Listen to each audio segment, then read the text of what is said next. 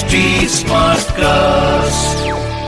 आप सुन रहे हैं एच डी स्मार्ट कास्ट और ये है रेडियो नशा प्रोडक्शन भंवरे ने खिलाया फूल फूल को ले गया राजकुंवर। यह गाना जो है बड़ा ही मस्त है। जब किसी की गर्लफ्रेंड की शादी होती है तो लौंडे यही गाना गा गा के उसे टोंचे मारते हैं। ले बेटा बबरे राजकुमार ले गया फूल और तू मर गया bloody fool. The filmy calendar show दोस्तों शो शुरू हो गया है। द फिल्मी कैलेंडर शो और मैं हूँ आपका अपना कैलेंडर सतीश कौशिक। और फिर से आज हम मिले हैं सुनने सुनाने को किसी नई तारीख का फिल्मी इतिहास। और वो तारीख निकालेगा मेरा ये जादुई कैलेंडर। तो भाई जादुई कैलेंडर अटको चवाश चवाश आए हाय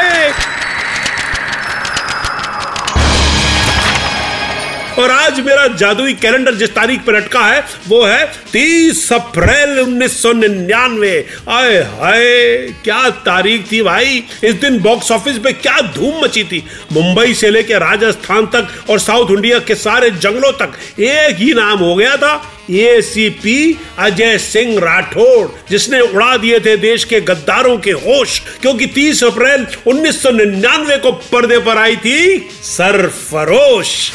सरफरोश, यानी आमिर खान, सोनाली बेंड्रे, नसरुद्दीन शाह, मुकेश ऋषि, गोविंद नामदेव, अखिलेंद्र मिश्रा, आए हाय, संगीत जतिन ललित, गीत इंदीवर, समीर, इसरार अंसारी और निदा फाजली के। और डायरेक्शन था मेरे दोस्त एडवर्टाइजिंग वर्ल्ड के बड़े जाने माने बड़े कमाल के इंसान, जॉन मैथ्यू मथन साहब का। सोनाली बेंद्रे ने क्या खूब कयामत ढाई थी उन दिनों। सबको सोनाली बेंद्रे जैसी गर्लफ्रेंड चाहिए थी। और आमिर खान वाह वाह, क्या फ़िल्म में काम किया था उन्होंने? वैसे आपको बताऊँ दोस्तों, कि आमिर खान इससे पहले बाजी में एक कमांडो का रोल कर चुके थे। सरफरोश के लिए वो वन एंड ओनली चॉइस थे। जॉन मैथ्यू मथन साहब ने सात साल तक फ़िल्म के लिए रिसर्च की और तब ये फ़िल्म बनाई। आमिर खान की फ़िल्म बाजी से मिलती जुलती इस फ़िल्म में आमिर पहली बार एक पुलिस वाले बने। और क्या बने? कसम उड़ान झल्ले की, मैं बयान नहीं कर सकता हूँ, इसलिए नहीं करूँगा। मेरा तो मन कर रहा है कि मैं भी पुलिस में भर्ती हो जाऊँ। बस वर्दी जरा टाइट थी, इसलिए इस्तीफा दे दिया। समझ रहे हो ना? क्या करे अभी यार? हो टाइट थी तो टाइट थी। नसीर साहब ने क्या भूमिका निभाई थी एक गज़ल सिंगर की, जो हिंदुस्तानी है, मगर बंटवारे के बाद उसका परिवार पाकिस्तान चला गया। अब वो इंडिया आता है और अपने पुराने घर में रुकता है, मगर असल में वो पाकिस्तानी एजेंट है। और नसीर साहब ने जो खरखराती आवाज़ में गुना है, ये डायलॉग बोला सारा इंडिया पागल हो गया। ये गुना है तो सबाब क्या है? अब आप हो नजीर भाई, आपको सलाम। वैसे दोस्तों, आपको बताऊँ कि नसीर साहब और आमिर खान की साथ साथ ये दूसरी फ़िल्म थी।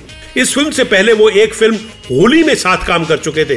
खैर दोस्तों, इसी फ़िल्म के दौरान आमिर खान और जॉन साहब में कुछ ना इतफाकी हो गई और दोनों ने फैसला किया कि वो अब एक दूसरे के साथ कभी काम नहीं करेंगे। कितना दुख हुआ मुझे जानकर। खैर, आपको बताऊँ दोस्तों कि इस फ़िल्म में मुकेश ऋषि का बेहतरीन पॉजिटिव किरदार था। जो उन्होंने पहली बार निभाया था। उससे पहले वो सिर्फ़ नेगेटिव रोल करते थे। इस किरदार के लिए उन्हें बेस्ट सपोर्टिंग एक्टर का नॉमिनेशन भी मिला। इसके अलावा नवाजुद्दीन सिद्दीकी भी इस फ़िल्म में एक छोटे से रोल के लिए आए थे। वो भी इसलिए कि जिस एक्टर को ये रोल करना था, वो सेट पे नहीं आया था। मगर नवाज़ ने सबकी निगाहें अपने ऊपर खींच ली थी। फ़िल्म को best movie best editing best dialogue best screen play का फ़िल्म फेयर मिला। एक नेशनल अवार्ड मिला और फ़िल्म सुपर हिट रही। दोस्तों एक कंप्लीट एंटरटेनिंग फ़िल्म के लिए आज ही देखिएगा सर फरोश अब मुझे दीजिए इजाज़त जल्द आऊँगा लेकर एक नई तारीख का फिल्मी इतिहास। तब तक टाटा बाय बाय और आज तो बनता है। जय हिंद!